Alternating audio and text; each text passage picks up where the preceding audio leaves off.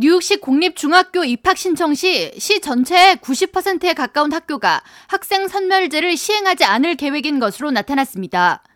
뉴욕시 교육국은 26일 뉴욕시 내 478개의 중학교 중에서 학생의 성적이나 출결 점수 등을 반영해서 선별하는 스크린제를 시행하는 학교는 59곳이 될 예정이며 이외 뉴욕시 대부분 중학교에서는 2023학년도 입학생을 추천 방식으로 배정한다고 밝혔습니다. 팬데믹 이전 스크린제를 통해 학생을 선발하는 중학교 수는 뉴욕시 전체의 40%에 달했으며 총 196개 중학교가 학생 선별제를 통해 입학생을 결정했습니다.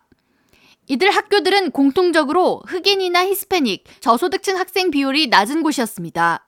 팬데믹 이후 2023학년도 학기를 시행함에 있어 한인을 포함한 아시안 비율이 높은 학군에서는 열심히 하는 학생들에게 우선권을 주는 스크린제를 유지해야 한다는 학부모 의견이 우세해 왔는데 한인 밀집 지역인 퀸즈 베이사이드와 플러싱 일대의 25학군과 26학군의 경우 스크린제를 통해 학생을 선별하는 학교가 각각 3곳과 5곳으로 나타났습니다.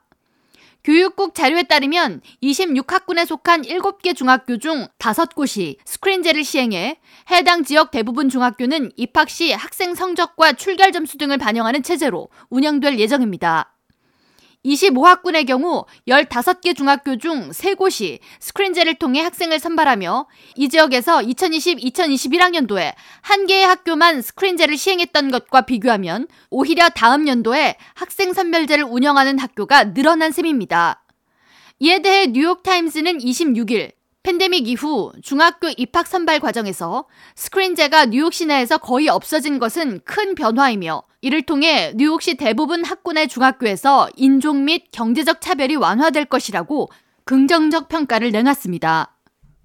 그러면서 유일하게 퀸즈 학군 등에서 학생 선별제 입학을 하는 학교가 늘어난 것은 주목할 사항이라는 견해를 덧붙였습니다.